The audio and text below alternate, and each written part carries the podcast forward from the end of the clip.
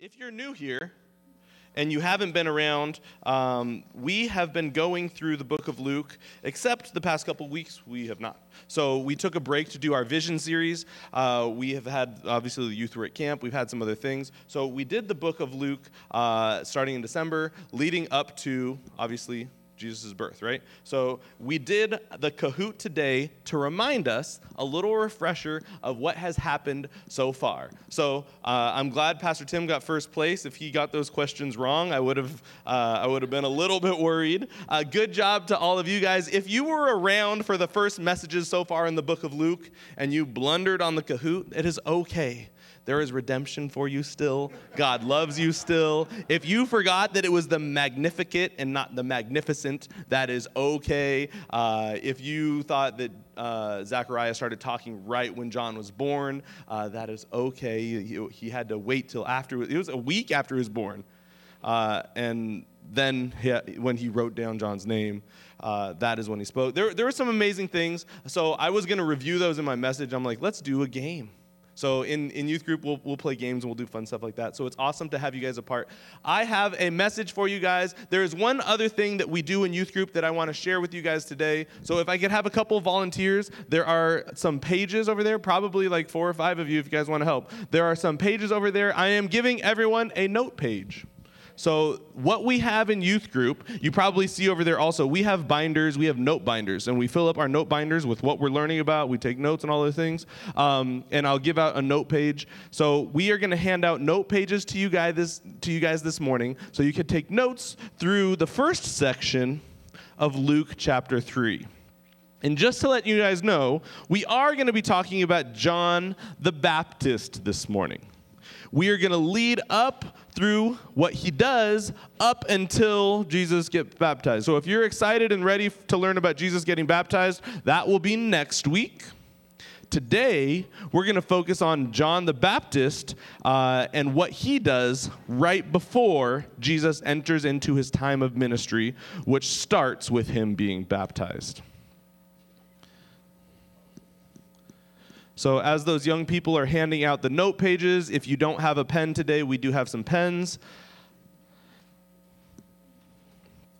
If you have a digital Bible and can change the translation, we are going to be reading Luke chapter 3 out of the New Living Translation. So if you just want to click onto the NLT, go ahead and do that. If you have a paper Bible, you can't change the translation on that. So you'll be good. You can follow along.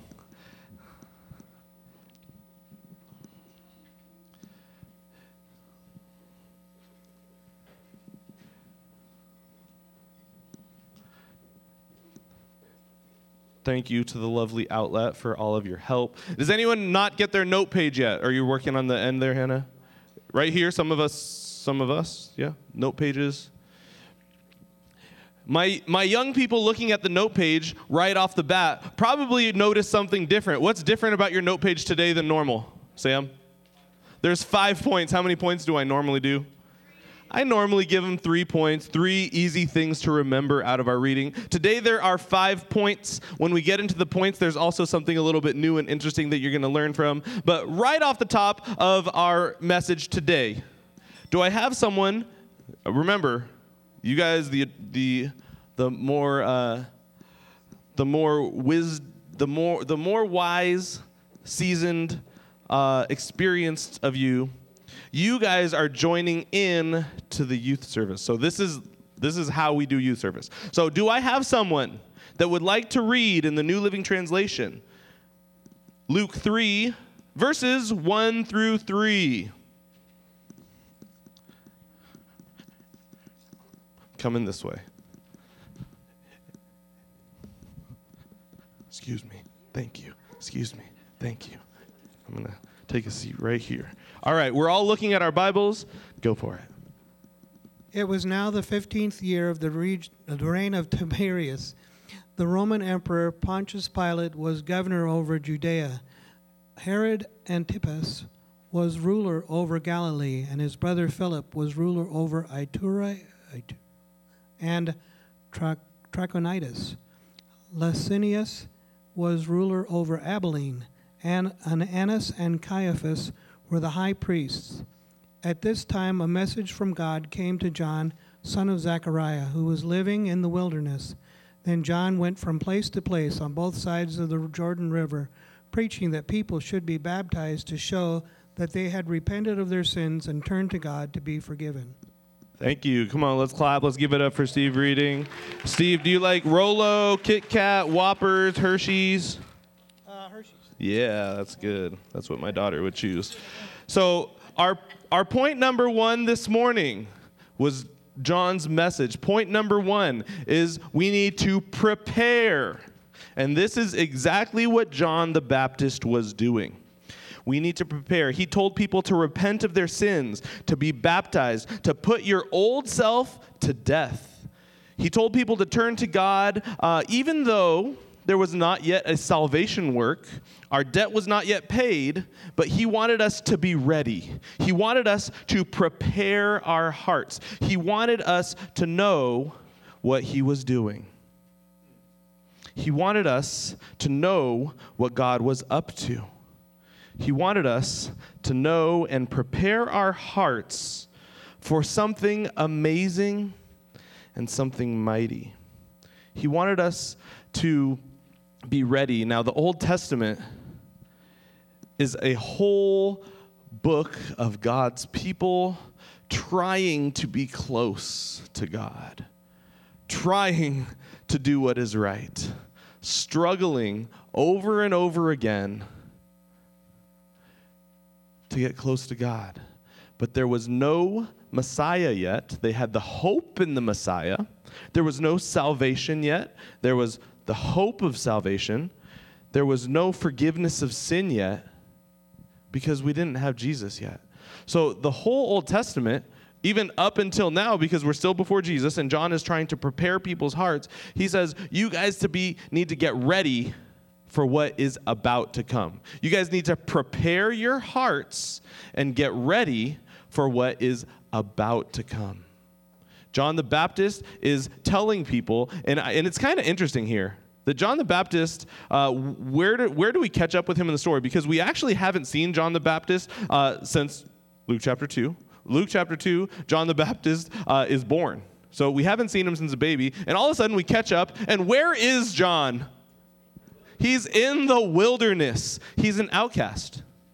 He is kind of probably seen as someone who is a weirdo, probably seen as someone that they want to be distanced from, probably because he is setting himself apart to prepare for something awesome and amazing. I think it's cool that also John the Baptist, even when he was in his mother's womb, he knew something amazing was coming, because remember when Mary came to meet Elizabeth, John the Baptist jumps for joy in his mother's womb right when Mary shows up, because there's Jesus too. So he is ready. His whole life is ready to prepare for what God is going to do, to prepare for what Jesus is going to do next. Sometimes in our lives we have to take moments of preparation. Sometimes in our lives, it's not the actual doing of the thing that we're doing, but we need to prepare our hearts and we need to get ready for what is about to happen. And in those moments, it's important to be faithful in what we're doing also. This applies so much to young people, but it applies to everyone. Because sometimes you can think and you can see something coming. I like the holidays, obviously. I think of Christmas time. It's fun to celebrate the birth of Jesus, but it's also fun to put up decorations. It's fun to put up lights. It's fun to go see nativity scenes around.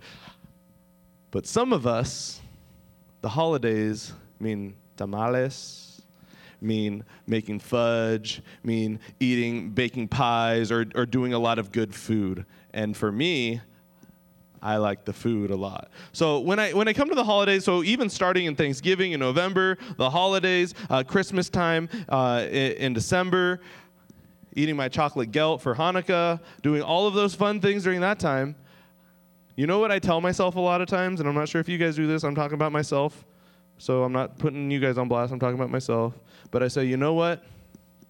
After the holidays, then I'm going to start eating healthy. After the holidays, then I'm going to take serious my exercise bike. Then I'm going to wake up early. I'm going to set my alarm clock early. And then I'm going to start running. And then I'm going to do the things that will help take care of my body. There are times when we say something, but if you don't do it, you're not actually doing it. And I just think about those holiday times, and I'm like, I'm trying to hype myself up. I'm trying to prepare myself. But you know what happens a lot of times? January 1st, ooh, we're in it. We're doing good. And then January 2nd already, it's like, you know what? I was happier on the couch eating my Ruffles. I was happier doing whatever. I still have some tamales in the freezer. I'm gonna take them out. I like to fry them up in the morning so they're nice and crispy, and then have some eggs. Also, like, you know, all of a sudden, what I was preparing for might not actually happen. So when we're preparing for something, it's important that you take it seriously so that you can see that come to fruition in our lives. Now, good thing for us that the promise of a Savior, the promise of a Messiah, all the prophets, all the prophecies, and everything were something that really came to pass and really happened. And we see that with Jesus coming right after this time of John the Baptist preparing the way. Luke chapter 3, verses 4 through 6 will take us to our second point already. So this is not on your page, so I need someone with the Bible, hopefully someone with a New Living Translation. Is there someone that would like to read for us?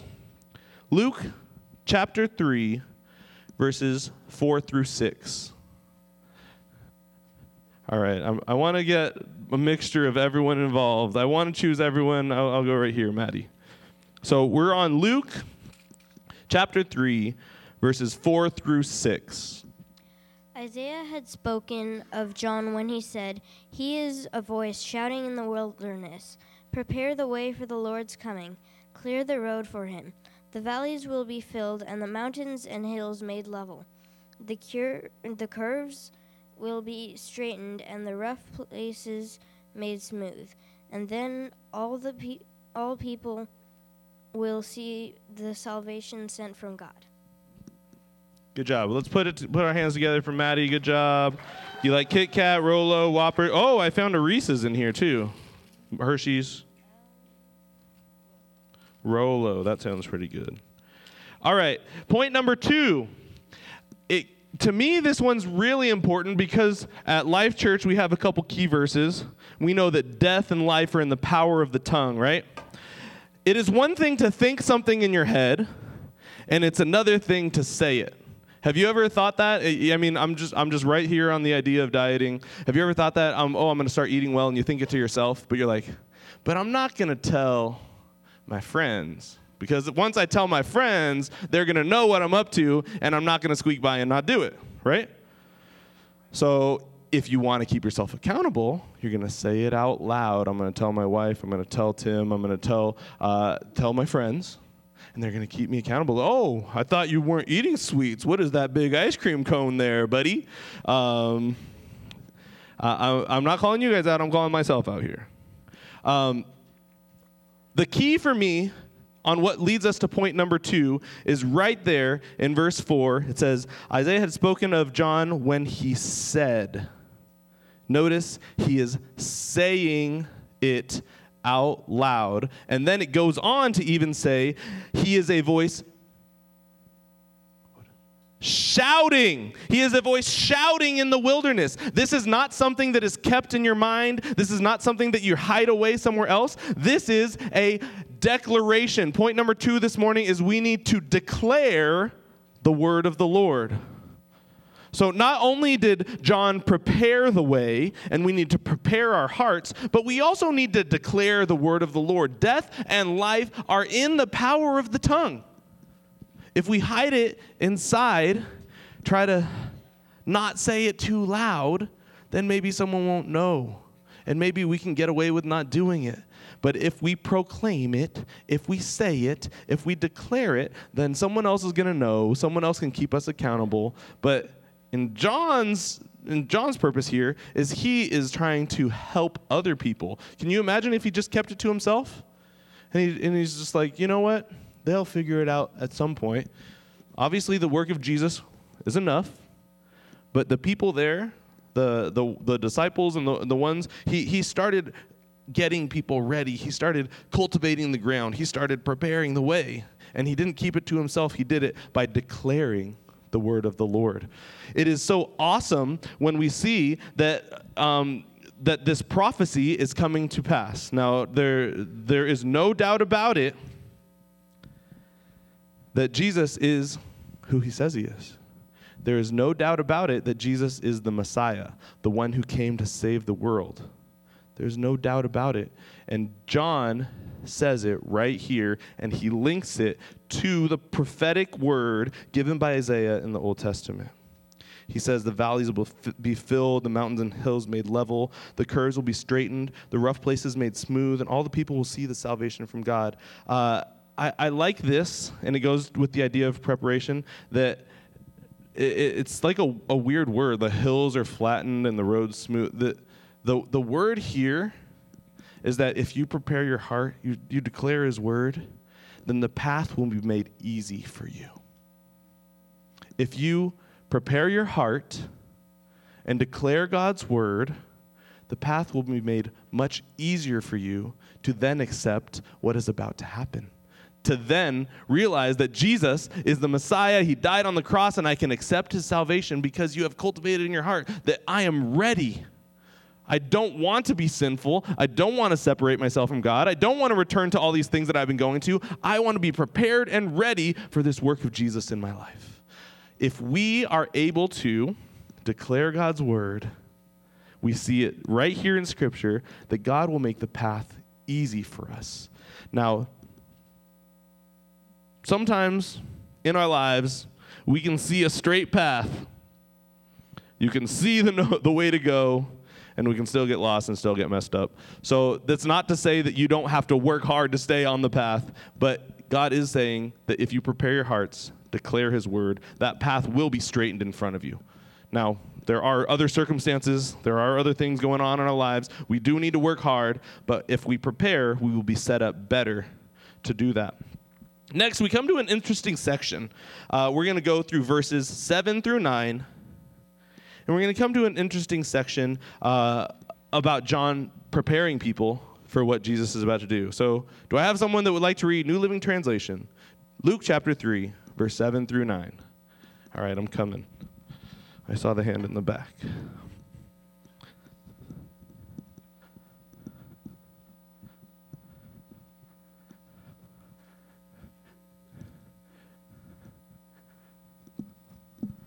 Thank you, Arlene. When the crowds came to John for baptism, he said, "You brood of snakes, who warned you to flee the coming wrath? Prove by the way you live that you have repented of your sins and turned to God. Don't just say to each other, 'We're safe, for we are descendants of Abraham.' That means nothing. For I tell you, God can create children of Abraham from these very stones. Even now, the axe of God's judgment is poised, ready to sever the roots of the trees. Yes, every tree that does not produce good fruit will be chopped down and thrown into the fire."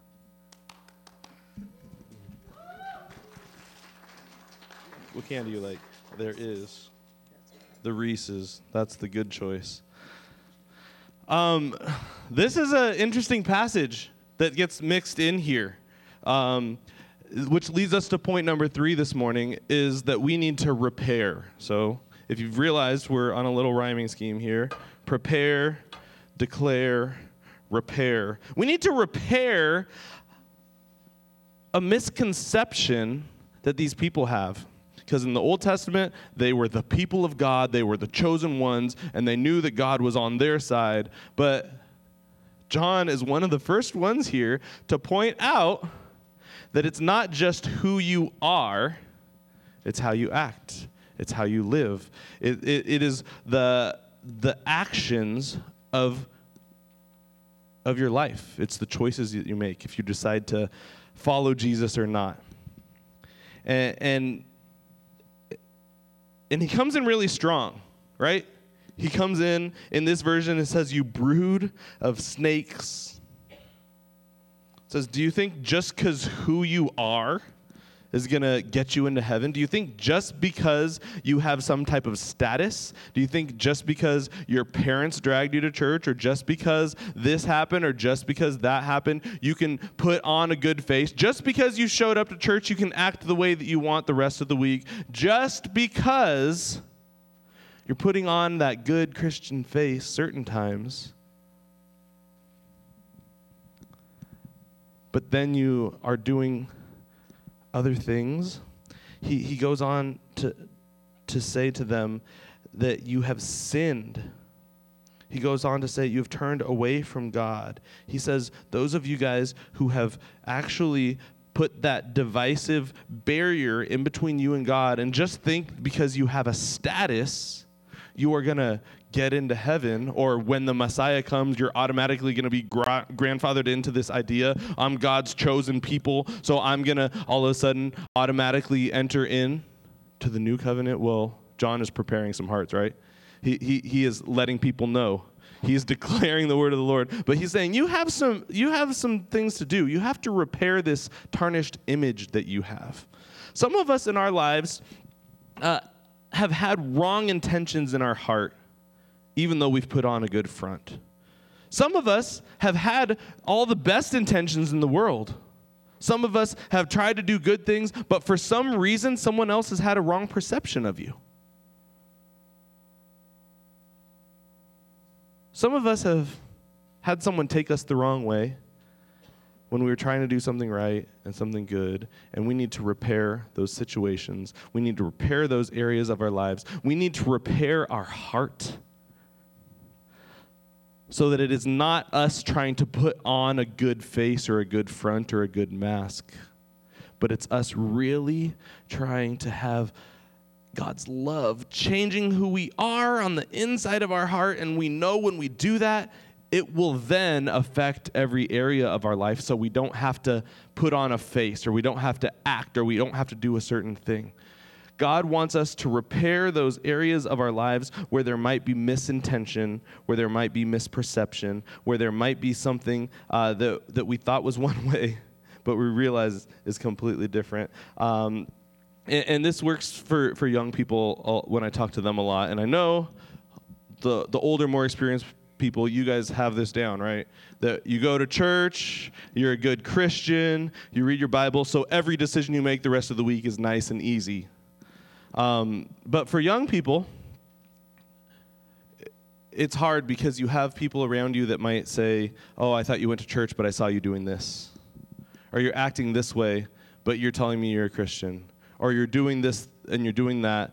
Or maybe I see you on your social media putting pictures of your Bible notes, but then I see you doing something else. Or I see you with your thousands of followers, and you have all of this good, perfect life pictures, but I know you're really hurting and broken inside. I think that the one of the harshest things about social media, and I talk to our young people about this a lot, I think one of the harshest things about social media is that when you look online, you see the highlight reels.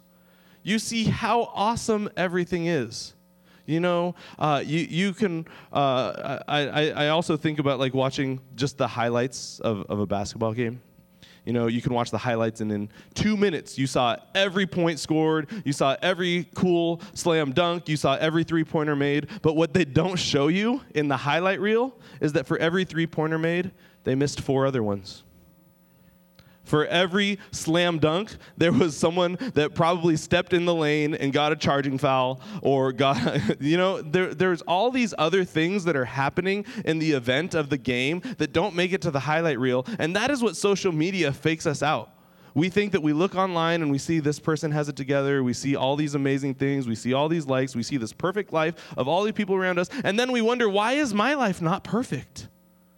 Why am I going through issues? Why am I having troubles when everyone else seems to have everything together? Well, the truth is that we are all going through real life, and we are all struggling and trying to be right with God, and we are all trying to live life in a world that is full of lies and darkness and evil, but we're trying to be good. And when we look online, we see all this perfection.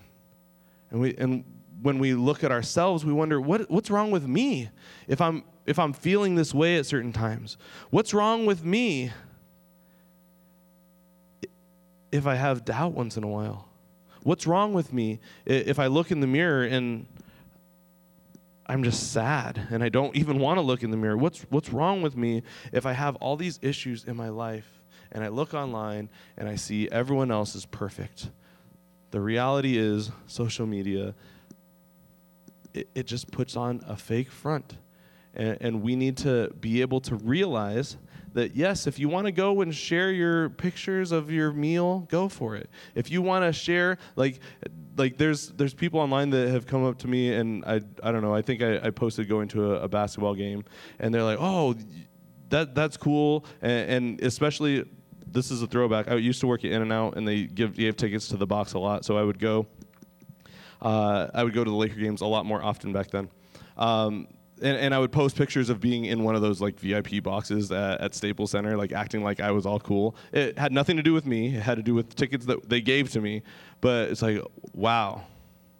Not only is he going to Laker game, but he's in a VIP box. He must be loaded, and he's gone there multiple times this season. Like, no, I worked at In-N-Out, and yes, my boss's boss's boss's boss gave me some tickets, and it was cool that I got to go. But people online don't see that and don't know that. People online just see every highlight moment. And then if I post one Laker game and then the next Laker game and the next Laker game, I'm not posting in the middle of the week. I'm just, at home studying. That doesn't make it to the highlight reel. I'm not hanging out with my family watching a cooking show. That doesn't make it to the highlight reel. Sometimes it does. I'm just, just the random Monday morning doesn't make it to the highlight reel. And we get focused too much on the highlight reel, and then we realize that our lives aren't perfect. Well, no one's life is perfect. We need to repair what's going on inside of our heart and know that God wants to do something inside of our heart that will affect the rest of our lives, not us putting on a fake picture to make other people think that we have everything going on. We have two more points. So we know that John the Baptist has already prepared us and told us that something amazing is happening. He told us to turn away from our sin. We know that he starts declaring, even shouting, even saying it out loud when people think he's weird in the wilderness. So we have preparation, we have declaration, we have this idea that we need to repair some of the areas of our hearts that have been hidden or broken off or sectioned off. Then Luke chapter 3, verses 10 through 14, comes with the response to these people. These people say, you called me a brood of snakes, so what do I do about that? So verses 10 through 14 will be on that. Do I have someone that would like to read for us? I saw the hand last time, so I was going to come over here, but if you still want to. All right. I'm going to come sit right next to you. Thank you. All right, so we are on Luke 3. What did I say, 10 through 14? The crowds asked, what should we do? John replied, if you have 2 shirts, give one to the poor. If you have food, share it with those who are hungry. Even corrupt tax collectors came to be baptized and asked, teacher, what should we do? He replied, collect no more taxes than the government requires. What should we do? Asked some soldiers. John replied, don't extort money or make false accusations, and be content with your pay. Let's put our hands together. Good job. Hershey's. Nice. Thank you. All right. So the response.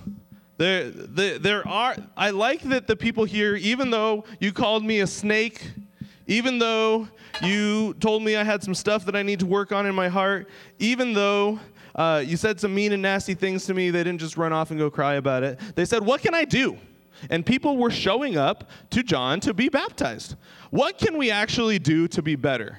So this one, I got stuck on the rhyming train, if you didn't realize yet. So we prepare, declare, repair. And point number 4 is we need to be aware.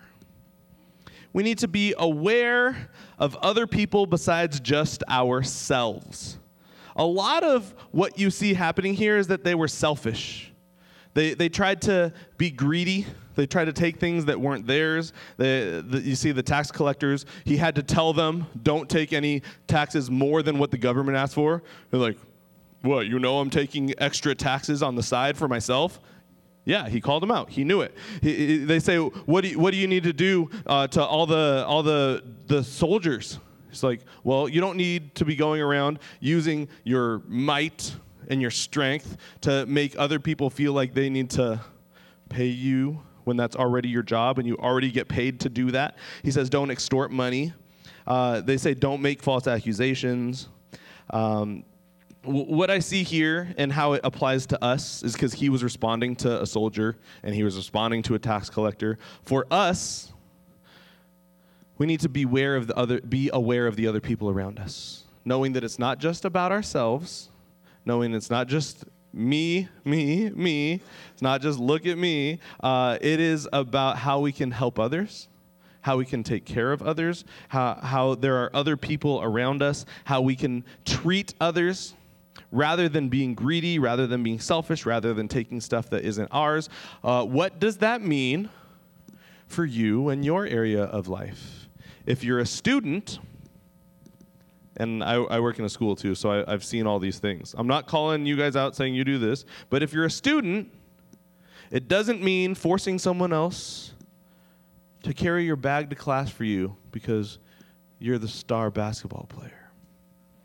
If you're a student, it doesn't mean making other people do your schoolwork.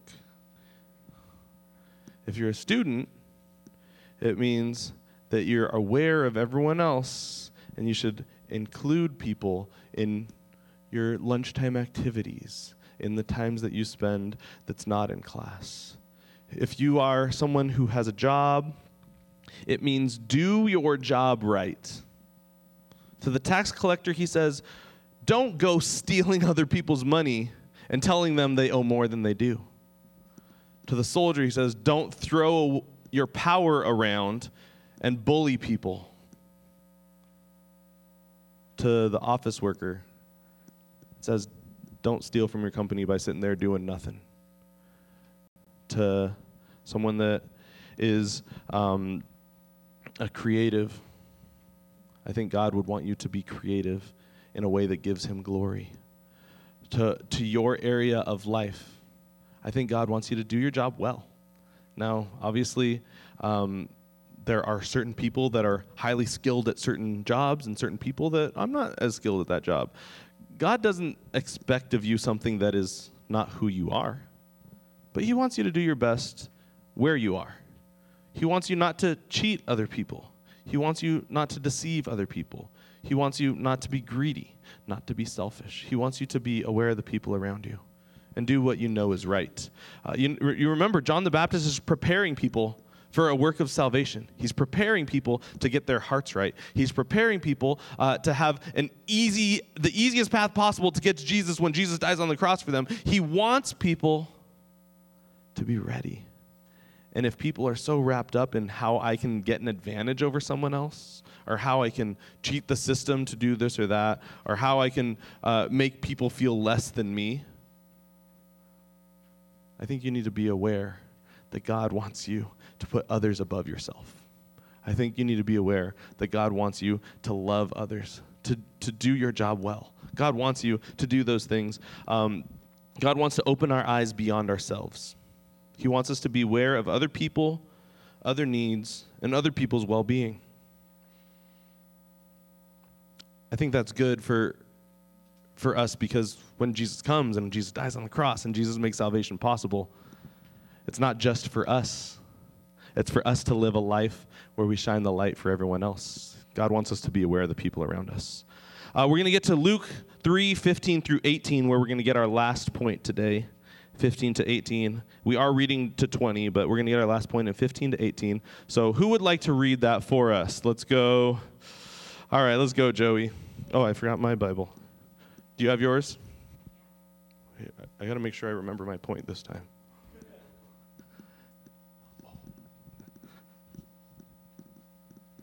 All right, Joey. Everyone was expecting the Messiah to come soon, and they were eager to know whether John might be the Messiah. John answered their questions by saying, I baptize you with water, but someone is coming soon who is greater than I am, so much greater that I am not even worthy to be his slave and untie the straps of his sandals. And he will baptize you with the Holy Spirit and with fire. He is ready to separate the chaff from the wheat with his winnowing fork. I can't pronounce it.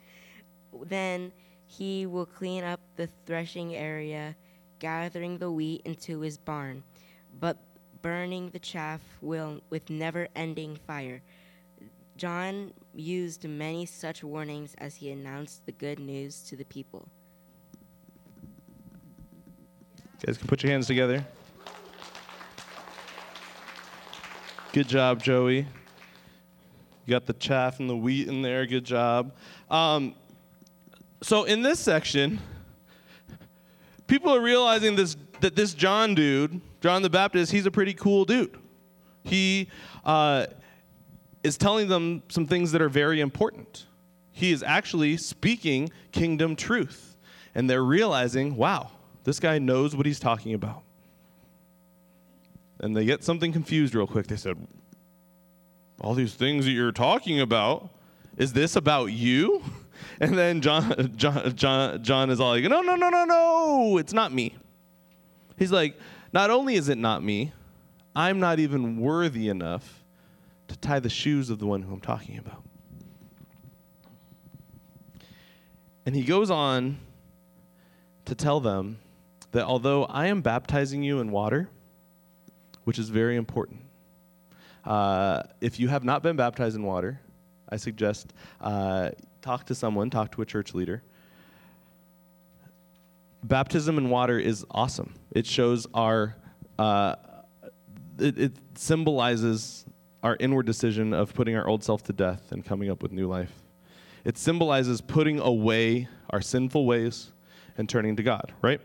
So John the Baptist is talking about, I'm baptizing in water, which is good, but the one who comes after me, he baptizes with the Holy Spirit. And if you really want to change your lives, you need to get this Holy Spirit inside of you. Now, we live in the New Testament. We live in the time where this has already happened and this is already available. When you say yes to Jesus and invite God into your heart, that's the Holy Spirit. But the Word also says that you can have a saturation or a baptism of the Holy Spirit. And God wants to give giftings, and it's just exciting and it's powerful. And John is trying to prepare people for this. He is saying, I'm doing a good work, and this is important, but when Jesus comes, he's going to not only provide the way of salvation, but he's going to baptize with the Holy Spirit. He's going to meet you right where you are, right in the middle of your sin, right in the middle of your circumstance, right in the middle of your doubt, right in the middle of your addiction, right in the middle of your wrongdoing, right in the middle of your struggle, right in the middle of wherever you are. And Jesus is going to give the Holy Spirit. And the Holy Spirit, and it said so many times, the Holy Spirit is not only an advocate or a helper, but he is one who guides, who comforts, who loves, who helps you live your life. And John is saying here that you guys are seeing something that is very awesome, and this is cool, but actually on the level of coolness, this has nothing compared to what God wants to do in your life, because he wants to empower you to live the best life possible. He wants to empower you to be able to resist that sin. He wants to empower you to be able to stay away from the temptation. He wants to empower you to show love to a dark world who needs it so much more than anything else, and he wants to give you the boldness and the courage to do it, and he is going to. And he says, you might think this is cool, but what Jesus has for you is so much better. Yeah.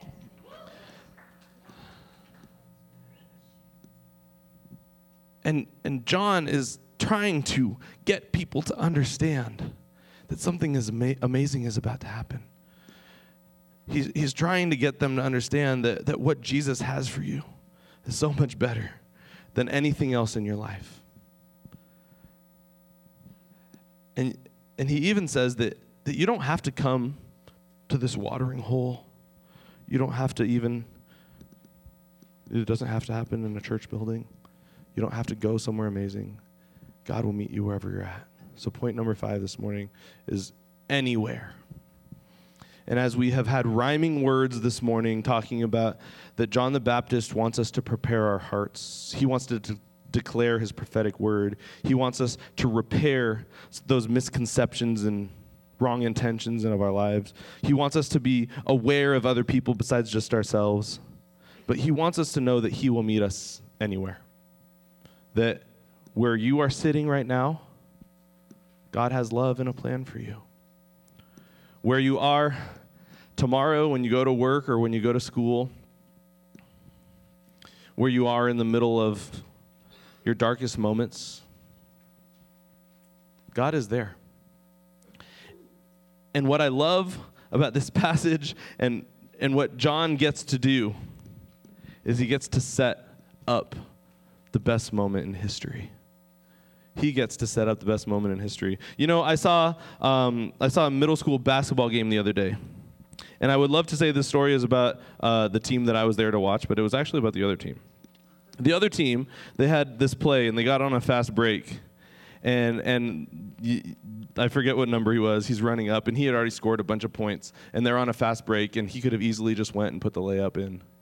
But he looks at his buddy, and he like nods at him, gives him some big eyes, and he threw him a little alley-oop. And this is middle school, so it's not like it was an alley-oop and a dunk and like the crowd didn't go crazy. Like it wasn't like that. But he gave him this little alley-oop and he jumps up and he makes the layup. And I thought to myself, like, how awesome is that? That he looked to set up his friend.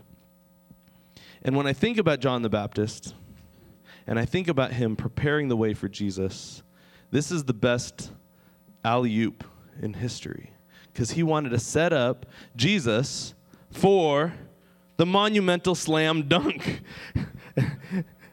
And I just see, I mean, you know, I work with youth. I see Jesus coming in on the big monster poster slam dunk and then John the Baptist running off like this on the side. You've seen that poster. I see that happening. And John the Baptist is saying, yes, you guys are seeing some awesome stuff go on. Yes, I am preaching to you guys about kingdom things. I'm telling you guys to turn away from your sin, which is so important. I am telling you that God is coming. We need to declare his goodness.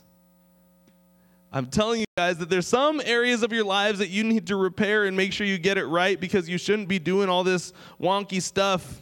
You shouldn't be going back to that sin you keep going back to. You shouldn't be mean and nasty and crusty if you're supposed to be a Christian full of life, full of positivity. You shouldn't be a judgmental person. You should work to repair that in your heart and need to be aware that other people around you see what you are doing. And if you are supposed to be a Christian, then you're treating people poorly or treating people like they're less than you or just being mean and rude. Like, people see that. You need to be aware of those things. When people see that you're just lazy and rude and nasty, people see that. You need to get it together. Because what I'm telling you is about to go down and it's about to be serious. And I'm telling you some pretty cool stuff, he says. But he goes on to say what Jesus is going to do, it's so much better. What Jesus is going to do, it is so much better. And when we have that realization that we've been waiting for, when we have this prophetic picture come to fruition, when Jesus takes the cross and he pays the price for our sin, I want you guys to be ready. This morning I'm going to pray for you guys.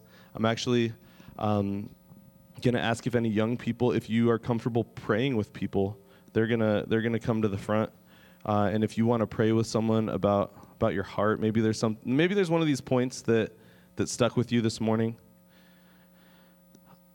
To me, when I go through and I see like there's some areas that I need to repair, or I need to be aware of some of these things, those are like big ones. Or maybe I've been hiding some things and I need to just declare those, that God's word. I've been a little too afraid to say it and I need to just say it out loud. Maybe you are catching on to you need to prepare for something awesome that's coming, but you need to actually walk it out and not let it linger. Maybe you thought you had to be someone or something or someone else to deserve God's love, or you had to go to a certain location to deserve God's love. God will meet you anywhere. God loves you. He has a plan. He wants the very best for you. Now, what we're talking about is obviously already happened 2,000 years ago. And as John the Baptist was preparing, he's preparing for Jesus. And I know that we're going through the book of Luke, and we're going to read all the rest of the amazing things. Next week, Jesus is going to get baptized, and he's going to start his ministry. It's going to get amazing, but just to let you know, little spoiler, we're going to come to a point where Jesus takes a cross.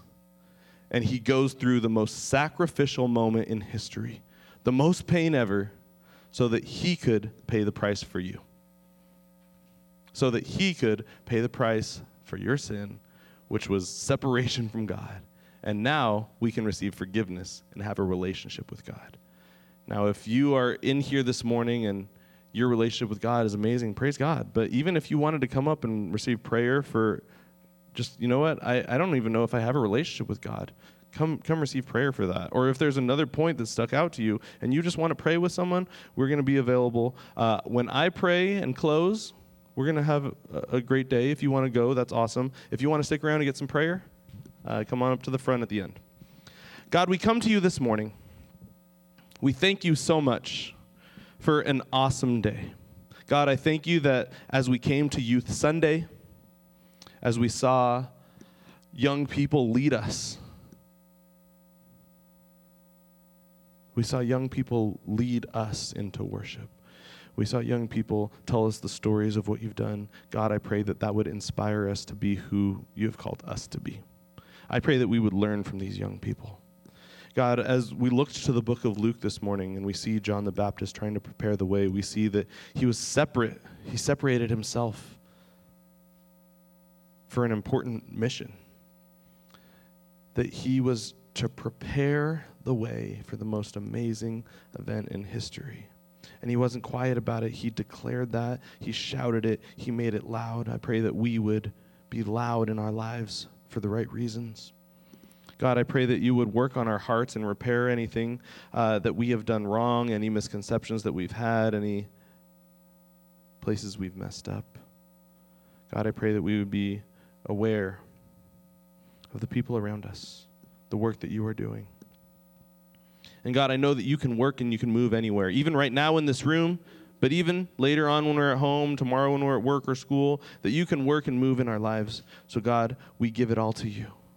God, we give it all to you.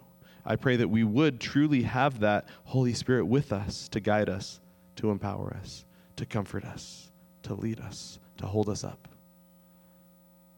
I pray that we would live this life the way you have called us. We thank you and we praise you in Jesus' name.